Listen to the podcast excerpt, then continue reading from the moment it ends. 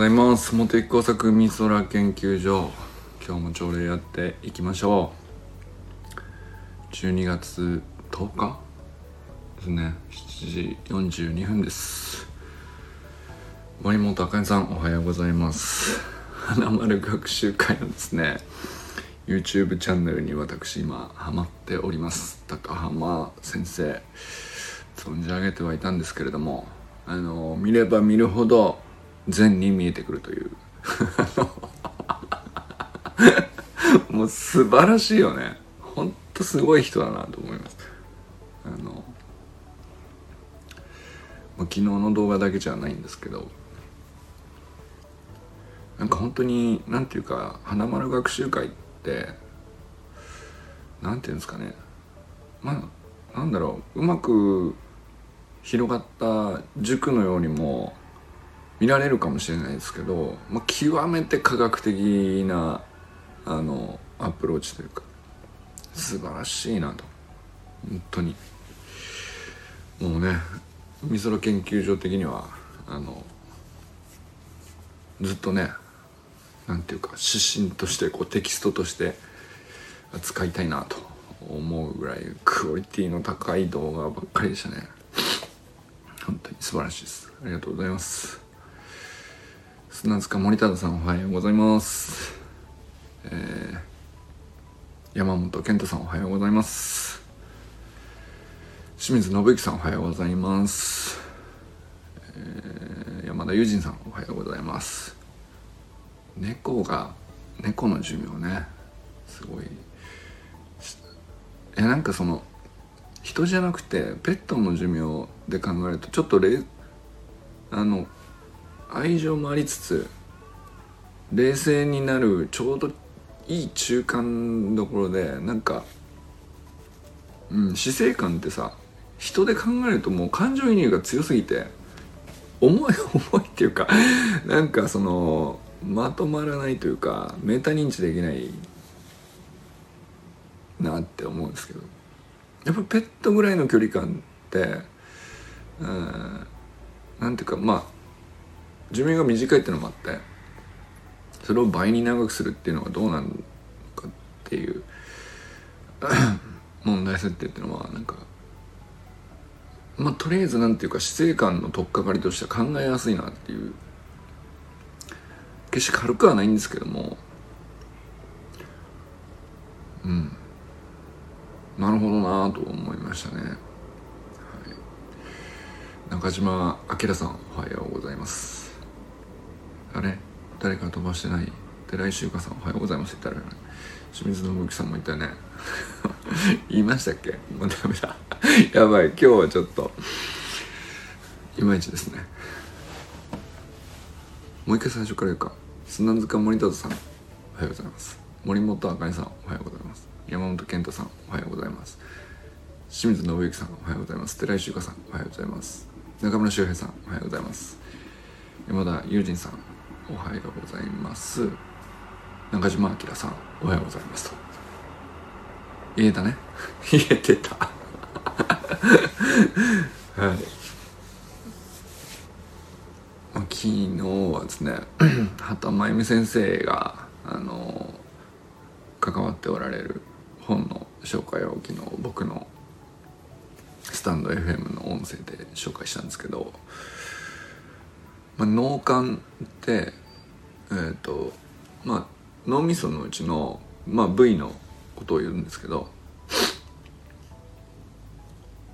なんていうか人間とかまあ高等な哺乳動物の脳みそってまあいろんな機能が備わっててまあ運動神経からこうなんていうか意志があるじゃないですか。その意志があってその意志をに対して目的が生まれて、えー、それを成し遂げるための命令をこう筋肉に下して行動を作ると、まあ、そういう基本的には僕らそういうふうに自分の行動を認識してるっていうかまあその大脳だから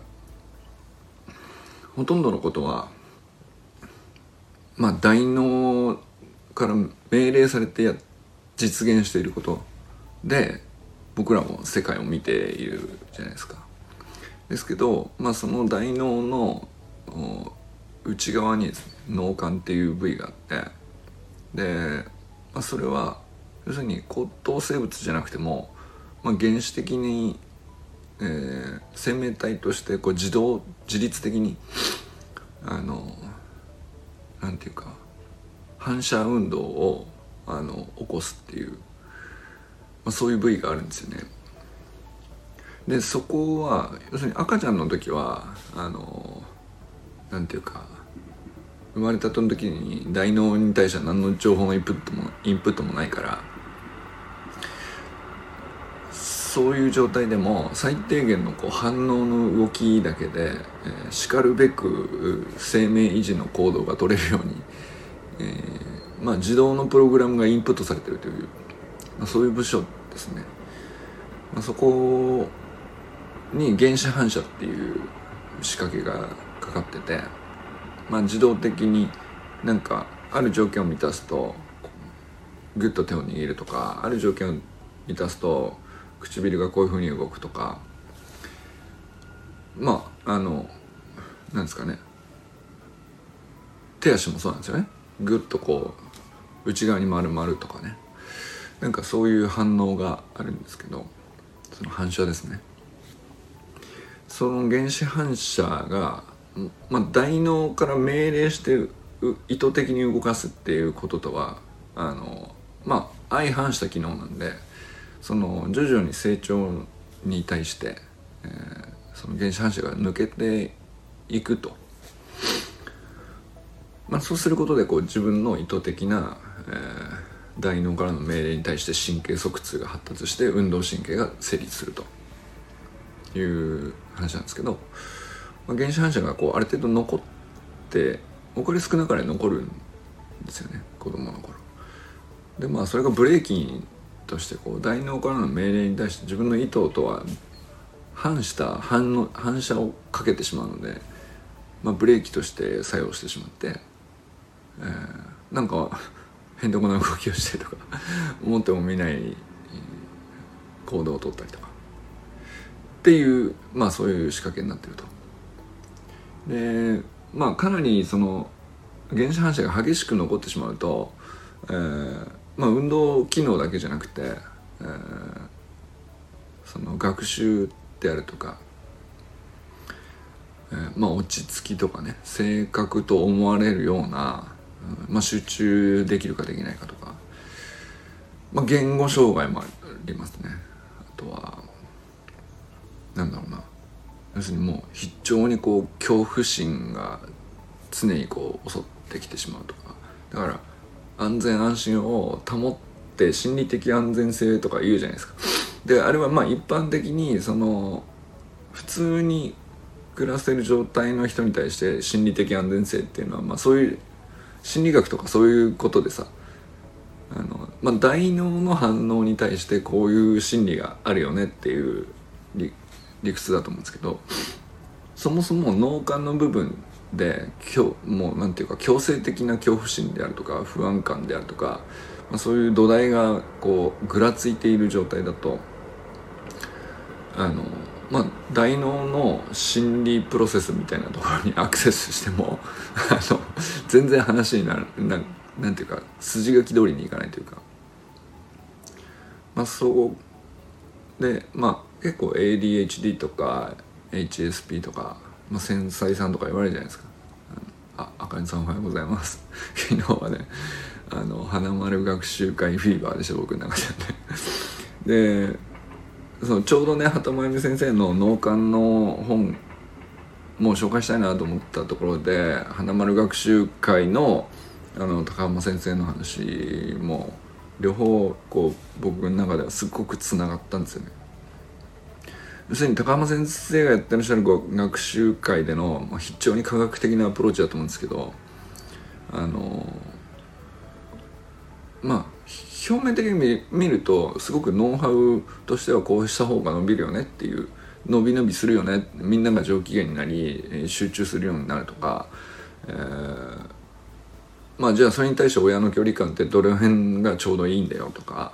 えー、まあ母親の重要性とその母親に対する父親の距離感と、えー、まあ両方すごく丁寧に解説されててまあもう本当にねあの10年前に知りたかった話の一つだなと思いますよね。本当にスプリントテクニック以来の10年前に教えてくれよというね。そうなんですよね。でまああれもそのまず分かった上で分かっちゃいるけど翌日からできるかってまた別の話であの本当に一日一日トレーニングしてちょっとずつちょっとずつこう失敗を繰り返しながらあの間違った距離感をやらかしながらちょっとずつアジャストしてって徐々に良くなっていく話だと思うんですよ。あのまあママの子供との距離感の関係性とで父親のママとの、うん、関係性ですよね。でまあそうすると父親の方が子供から若干距離が出るはずなんですけど、まあ、このバランスがですねあの子供ママ、えー、パパとこの三角形があると思うんですけど、まあ、父親の方が若干透明で、えー、あくまでママのサポートに徹するっていうね、えー、まあ位置関係ですよね。このバランスで考えるとですねこの三、まあ、シンプルな僕は三角形でいいかなと思ったんですけどそのその距離バランスの三角形がいびつになった時にいろいろややこしいことが起こるというね。僕はそういうふうに理解しました。でそのややこしいことっていうのの多くがですね、まあ、その畑先生の関わっておられる昨日の本ですね。脳幹に関わる話に。要するに何ていうか大脳が未発達でまだ脳幹がまあその完全に安定してなくて、まあ、原子反射が残ってる残ってないっていうだけじゃなくてまあある意味不安定なんですよね脳みその全体のバランスが。まあ、大脳がこう先にガンガンガンガン発達しちゃう子もいれば、えー、そうするとまあ脳幹が不安定なままどの大脳だけこうどんどんインプットが激しくなっちゃうとか、逆もあるんじゃないかと思うんですけど脳幹はすごく安定してるんだけどまあ大脳はさその要するに大気安性じゃないですけど大脳に対するインプットっていうのはゆっくりやってるっていうパターンもあるのかもしれないですけどまあでもそれ大事で脳幹から先だよねっていう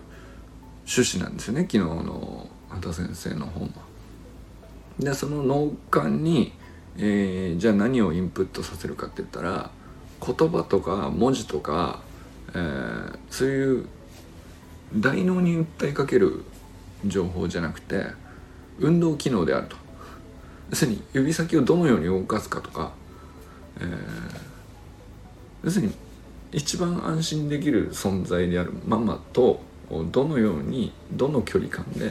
どんな動きをしているかっていうことなんです。でじゃあママがその距離感でちょうどよく程よい子供とのこう遊びというか、えーまあ、原子反射がこうほぐれていって、えー、脳幹が安定していって恐怖心が抜けていくと。いう状態を成立させるためには、えー、ママに対してパパがどういうことをしなきゃいけないかっていうことを話しているのが高山先生の話だなと思ったんです、まあ、めちゃくちゃこう僕の中でねこう2冊の本が、まあ、高山さんの話は本じゃないけど、うん、2つのセオリーというか理論が、まあ、ガチッとはまってて。なるほどってなってもうなんかねあの眠れなかったです。なるほどってなって。いやでもこれはなんていうかただの育児学っていう一面的な側面で捉えればそうかもしれないけどもっと深い話だなと思って。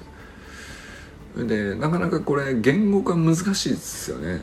あの私はどういうポリシーで子供を育ててますぐらいの話ではなくてうんとまあ日常こういう行動をとるようにしています。まではテキスト化しやすいと思うんですけど、まあ、それは結構ねあかねさんがよくシェアしてくださいますけど。じゃそれはなぜなのかってバックグラウンドに例えば高間さんのセオリーがあり、えー、もっとちょっと別な角度からいくと脳幹トレーニングの一環としても非常に的確であるというね見え方もあるわけですよ。でその高山さんのこう研究してきたのはこういろんな子供たちを見てきてこういうふうにやるとこうどんどん伸びるっていう。まああの要するにサンプル数をたくさん取って、えー、どういうふうに教えるのが一番伸びるっていう研究実学的な研究だと思うんですけどその確からしさを支えているのがまあいわゆる脳科学の方でも同じことを言ってるっていう整理になるんですかね。あ友人さんおはようございます。そうですね。でなんかそのそんな脳科学と教育学とこうすごく結びつい三角形で結びついたところに友人のこう死生観の話がこうボンと 入ってきて。あのでちょうどいいなと思ったんですよ僕は猫の寿命で。死生観を考える上でちょうどいいなと思った。ちょうどいいっていうのはあのなんていうんですかね。人間そのもので死生観を捉えるって重くて みんな捉えきれないんですよね。なんかメタ認知しにくいしあの感情が強くなりすぎるというか。おはようございます。捉えきれないなと思うところなんですけどでもみんなやった方がいい考えた方がいい。ことも分かるんだけど入り口なんかもうちょっと あのもうちょっと俯瞰しやすくて、えー、まあ年月ももうちょっとこう短めで、えー、分かりやすく体感値としてこう経験しやすいもので置き換えると死生観っていうものを考えるに、はい、その道筋に入ってきやすいんじゃないかなと思ったんですけど猫。いやめちゃくちゃなんかその昨日の話いいなと思ったんですけど。それはねなんか要するに猫だってなんていうか本来こう野生での寿命があり、えー、いろいろこう動物病院としての処置をすることである程度こう平均的にはちょっと寿命が伸びるみたいな話がありでそれをさらにこう超えて、えー、2倍になっちゃうぐらいのあのやり方があるというかそれがこう生まれてくると、まあ、それは人間の関与によってなわけですけど。でもこれはその猫で死生観を考えるとそれ猫だけの話なのかっていうといやほぼほぼ猫で考えておけばあの人間も ほぼ似たようなことになってるっていうね。あの思うんですよね。でまあ人間もその50年だった寿命が、まあ、野生っていう野生人間の野生って分かんないけ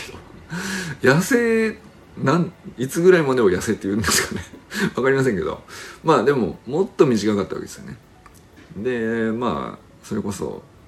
戦国時代ぐらいまで来てもあそこまで発達しても50年よくて50年だった。のがまあ倍になってるわけですよね。ほぼほぼ。で倍になってなんですか。まあその倍にさせた方法っていうのは様々あると思いますけど。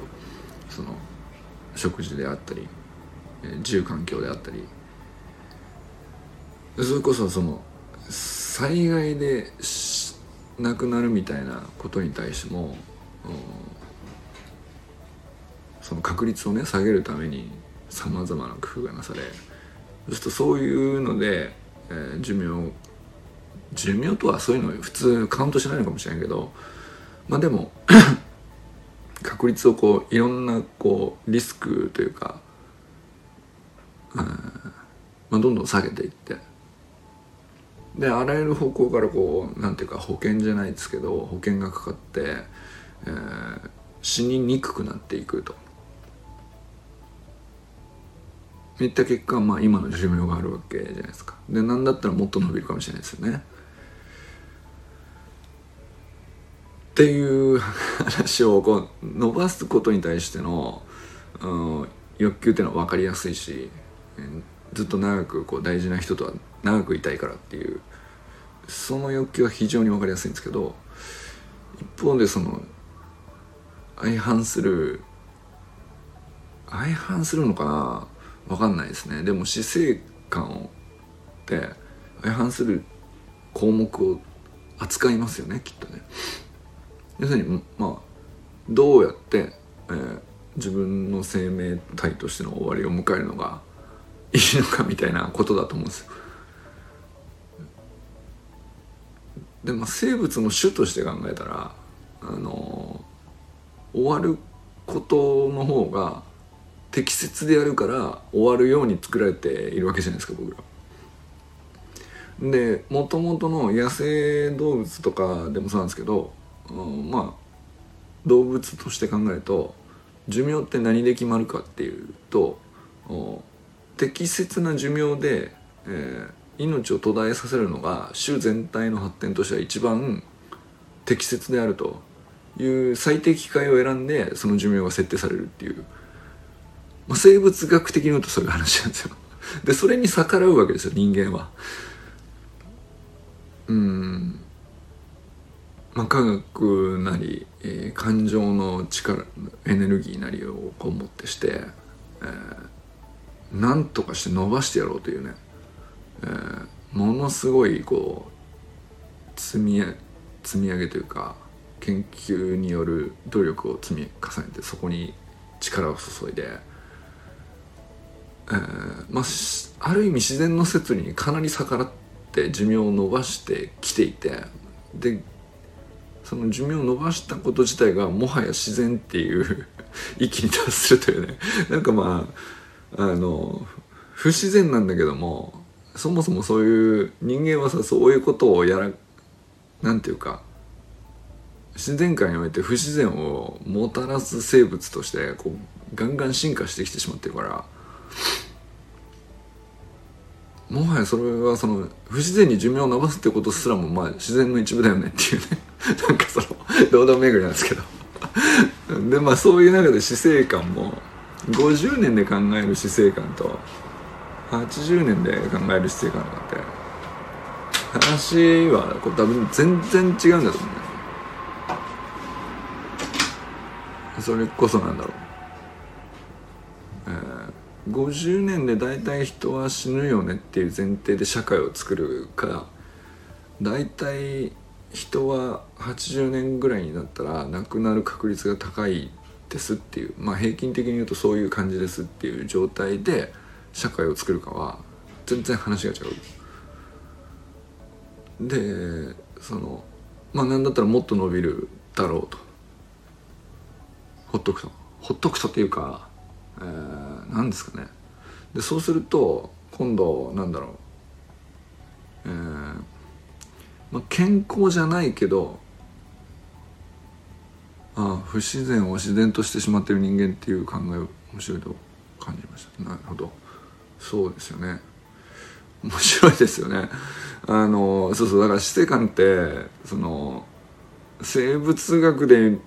見るっていうのと、えー、日本人の文化として見るっていうのもあれば、えー、なんていうのか人類普遍の考え方としてこうではないかという倫理として持っていくかで結構差が開くと思いますよね。うん、でまあどれも、最もなロジックを組み立てれると思うんですよ。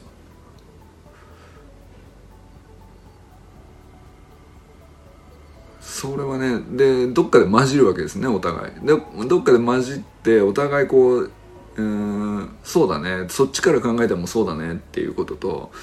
あの逆に相反してそんなのは生物のこうなんていうかドライな話だろうというそういうことじゃねえんだよみたいなさ 勝ち合う部分とね出てくるよね。うん。だからなんかそのなんだろうな。生物学の科学が進化しているのもあのなんていうか死生観を複雑化させるというですね。で倫理っていう普遍的なものをこうああここ落としどころだよねって人の生き方として、うん、こうだよね。これがいいよねっていう、うん、まあそれをこう素直に積み上げていく結果導かれるあり方というか、まあ、その延長線上での死生観っていうのと、まあ、社会からすると80年っていう前提で社会を設計制度設計してますよと、まあ、例えば年金とかですよね。あとはその医療体制とか、まあ、それを税金で何割負担するとか、まあ、何で何でもいいんですけど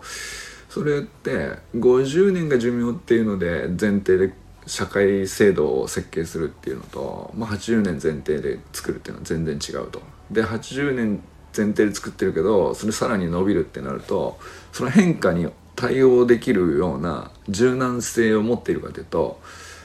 まあないからあのああだこうだとこう揉めるわけですよね。でそのじゃあそうしたらさお金なくなっちゃうじゃんとかっていう話と、えー、一方でそれは死生観に合わないみたいな話とそこでもこうショートコンフリクトっていうかさあのぶつかっちゃうんですよね。でまあだからそのとにかく人間の場合はあの非常にですね 問題が複雑化しやすいんですがあの猫の場合はまず野生の寿命ってのが動物学的にはっきりしているじゃないですか。でその上で、えー、ペットとして扱った場合に比較的その病院獣医さんに見てもらえればこれぐらいは伸ばせるっていうまあある程度のラインがあってまあそれも数年の話だと思うんですよ。でその上でじゃあそれを倍にするってどういうことが起こるのっていう、で本当に何ていうかドライに完全に一動物として見るだけではなくて結構な感情が入ってるから非常にこう人間の死生観に対しても置き換わる要素を持ってるなと思ってで程よくこう10年20年30年っていうこう人間の頭である程度時間を認識しやすい長さっていうことがねあってそういう入り口から死生観を入ると死生観を考えるっていうそのなんか重くって難しそうな問題にアプローチしていく時にペットの猫から入るっていうのはあのありだありだっつったらいいんですけど なるほどなと。すごく思い浮かびやすかったですね、うん、イメージしやすいというか。あのなんだろうな。僕は猫を飼ったことがないのでペットを飼ったことがないんですね。だけどもう買いたいなと思っていたけど買えないマンションにいるっていうだけで、えー、なんだろう。憧れみたいな感じの距離感なんですよ。猫とか犬とか。なんかねだからあの近くの林に秘密基地を子供の頃作ってて でその秘密基地にあのやってくる野良猫をまあ半ばペットとして見ていたっていう感じの経験はありますからね。まああとは、うん、そう なんかそういうのはちょいちょいあります。あとはなんかあまあだから虫とか亀とか爬虫類両生類みたいなその程度のペットはねあるんですけどまあそこに対してこう小学校の頃あれ持ってきたり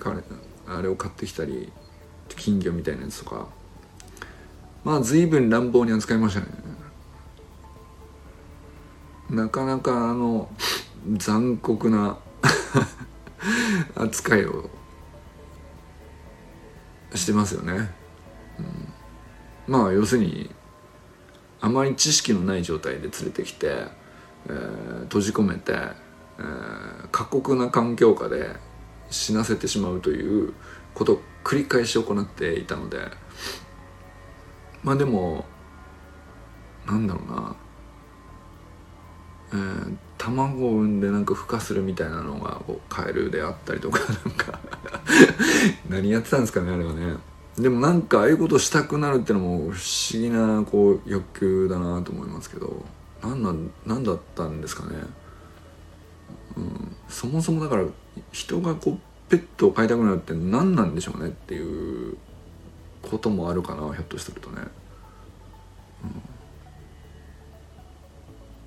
ちょっと死生観から話がずれてますけど。ペットを飼いたくなるって何なんですかね。なんかそのまあよく言えば何かしら育まれるものがあるとも言えるんですけどね、うん、でもなんかその自分のこう目の届く範囲で、えー、生き物が生まれて死ぬみたいなのをこう子供の頭でも処理できるぐらいの短いスパンで目の前で見るっていう。そうまあ結局ね自分もいつか終わるいつか終わるじゃなくて確実に終わるっていうことはどっかで無意識に感じ取るのかもしれないですね。うん、でなんかまあなんなんかさそのよくそのお仕事とかビジネスとかだと終わりから考えて逆算してみたいな話をよくね生産性を上げるためにとかっていう話でしますけどあのまあ本来こう生命体として、えー、人間も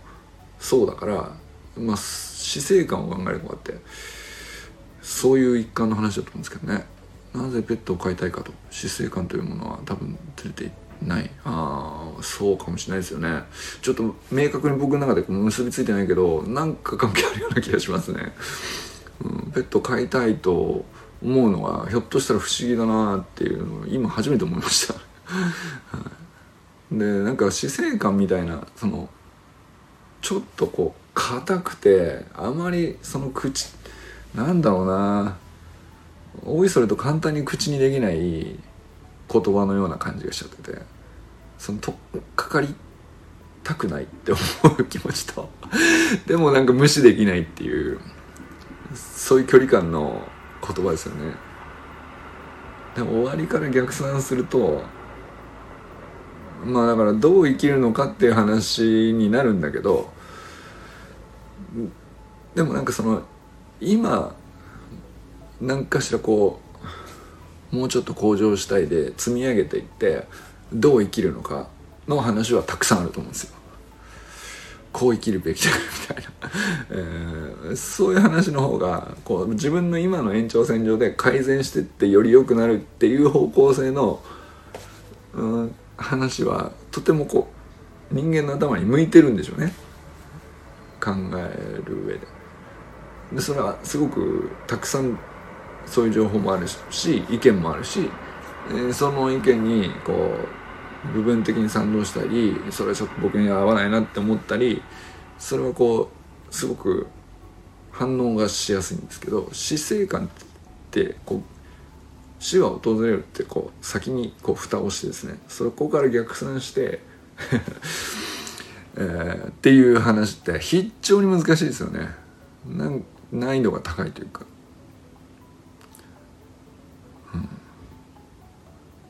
だからねこう避けてきたところは正直ありますね僕は、うん、でもあの人間で考える前にその猫の話で非常に何て言うか実例がたくさんあってで周りの人がどう思うかっていうのを飼い主さんで置き換えるとまあ非常にその人間の反応としてこう周りの気持ちにもなれますしあのすげえいい問題設定だなと思ったっていうね。問題設定としていいっていうのがあの適切か分かんないですけど。まあでもなんかそんな感じでこう非常に響きましたね。はい。だからまあ昨日ねその畑先生の脳幹と原子反射の話から始まって。でそれって生まれたっての時に、えー、自動的に自律的に動く脳にインプットされたプログラムがこういうふうに発動するよと。でそれが徐々に取れていくよ。それって成長なんだけど死に向かってるわけですよね。で徐々にちゃんとこう適切に取れていった方がより良い生を生きれるという理屈でその延長上に、え、よりよく集中したり、えー、より上機嫌でいたりその時間を長くするためにはどういう学習があのその子に合ったものだよとあるいは大人になってもこういうふうに心理的に安定して過ごせるようになるよっていうセオリーっていうのが高浜先生の話だと思うんですよ。それは親子関係も含まれているし夫婦関係も含まれていて、えー、まあ役割に合わないことを無理にやろうとするとであるいはその距離感があの役割を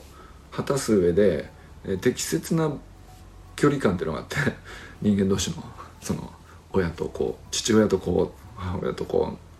母親と父親っていう距離感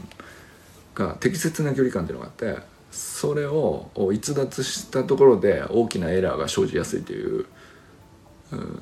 セオリーですよね高野先生が言ってるの。でまあエラーを起こすことは全然いいんですけど生きにくさにこうもがいてどうしても苦しいっていうんだったらそれはちゃんと一回学んだ方がいいなっていう整理になるなと思うんですよ。でそれってずっとこうより良くなるためにはどうやったらいいっていう積み上げの話だと思うんですけどどっかから、えー、と積み減らしていかなきゃいけない必ず衰えてって死に向かってえー、より良い死を目指していくっていうフェーズがどっかであるんですよね折り返し地点というか。まあ衰えていくし、えー、残せるものはもう少なくなっていくんだけどまあどうやって死を迎えるのがあのまあいてよかったですねっていう状態になるのかっていうまあ、そのその回を探すフェーズに入っていくというか、まあ、そこが死生観みたいな話になってきてもう重すぎてみんなそのそこから目を背ける習性であることもその 人間の脳みそにはそういうなんか習性が仕組まれていて死生観に目を向けたがらないですよね。僕も含めてなんですけどそんなことしたくないってでもせざるを得ないよねっていうのことをペットというこう第三者じゃないけど、まあ、メタ認知しやすい存在で置き換えるとまあちょっと冷静になって、えー、恐怖感から逃れて考えてっていうことができるなという話でしたね。になりました。結果的に。でもねそのもうとにかく今日言いたいのは高間先生が素晴らしいんであの高間先生のブログとかねもうみんなで読みましょう。でおっしゃってたんですけどやっぱりそのこうなんていうのかなあの大人同士のつながりがこうブツブツこう断ち切られていってえー、仕事とお金だけの関係になっていくと大人が不安定になっていっちゃうんですよね。そうするとまあ子供に対して、えー、本当だったら注げる愛情がこううまく注げなくなっていっちゃうっていう、まあ、そういう仕組みで大枠を捉えてらっしゃって本当そうだなと思って。まあだからつながった方がいいよっていうその関係なさそうなあのどうでもよさそうな人同士でうまくつながっておくっていうのは意外に大事なことだよねっていうその自分の子を上手にこう愛情を注げる自分のコンディションを整える上で。っ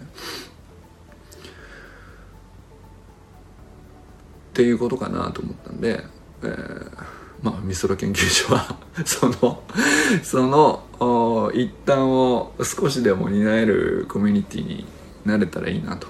ったという話でございました。ということで今日も一日皆さんでどなたと笑いますでしょうか。それでは今日も良き一日を。じゃあねユージンさんありがとう。あかねさんも。じゃあね